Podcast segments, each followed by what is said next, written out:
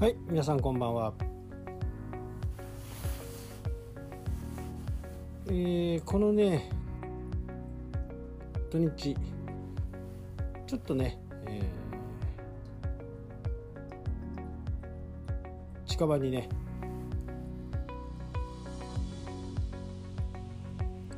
体を休みにね、えー、行ってきました。まあ温泉にねこうゆっくり入って、まあ、英気を養おうということでね、結構そっちの方はね雪深くて大変でしたけどね。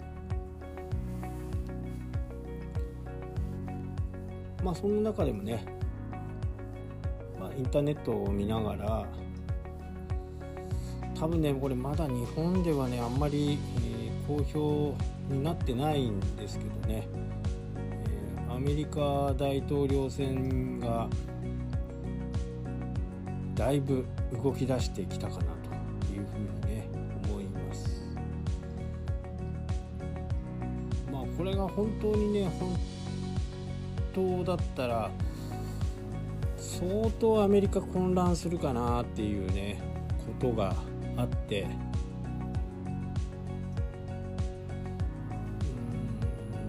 うん。まあだいぶ株価にもね影響するんじゃないかなとは思っていますね。ただまあ今更ねなんかまた解約してうんっていう形になるほどではないようなね、えー、気はしますけど一時の落ち込みは少しあるかな。まあ原政権じゃないんで落ち込みがね多少出てきても、まあ、戻るんではないかなというふうな感じはします。ただこればっかりはねわ、え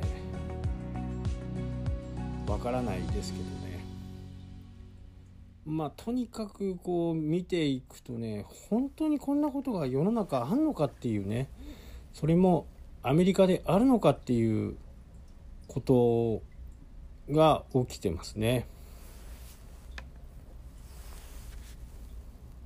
まあ、アメリカだからこそあるのかわからないですけどね。まあちょっとね、えー、日本ではやっぱり考えられないようなね出来事が起きているのはもう多分間違いないかなと。まあこれで最終的に選挙戦がうんぬんかんぬんってなるかどうかっていうのはまだ正直わからないですけど多分ね、えー、結果的には会員でのね、えー、投票になるかなと。まあ週ごと1票ずつ持った形ですね。それにしてもねこうやり方がすごいですしね。そしてなおかつ雑、まあ、投票率とか普通ね100%がどう考えても100%がいっぱいいっぱいなはずですよね。それが選挙数がね投票者数投票者数が250、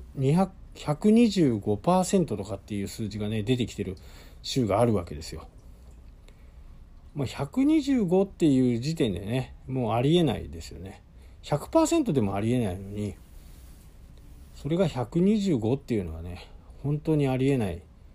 数字だと思いますよね。まあ、この辺がどうなっていくのかっていうのがいや本当にねあの日本の経済とかそういったものもにもね本当に影響してくるんで僕はね結構重要に思ってますね。うんまあそこまでね本当にやってしまうのかっていうところはねすごくこうびっくりしますよね。まあ、この放送を聞かれている、えアメリカに住まれている方もねいらっしゃるんでまあどんな状況なのかね、えー、私なりにはね調べてますけどなかなか本当のことっていうのがね正直わからないですよね。まあ、YouTube で、まあ、そこそここうアメリカに詳しい方がね、え、発信している部分を何個か聞いて、えー、それでこれは本当か本当じゃないかっていう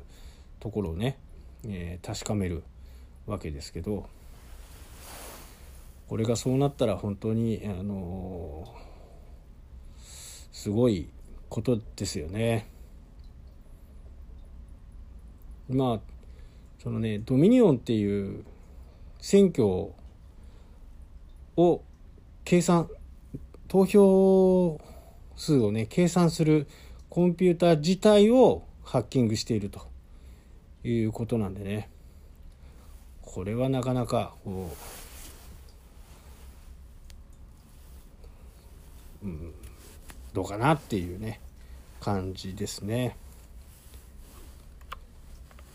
まあこの結果今週ぐらいにねあの続々出てくると思うんで来週今週っていうかね月曜日からまた出てくると思うんでそうなってくるとねまあ日本でも報道されるようになるのかなと。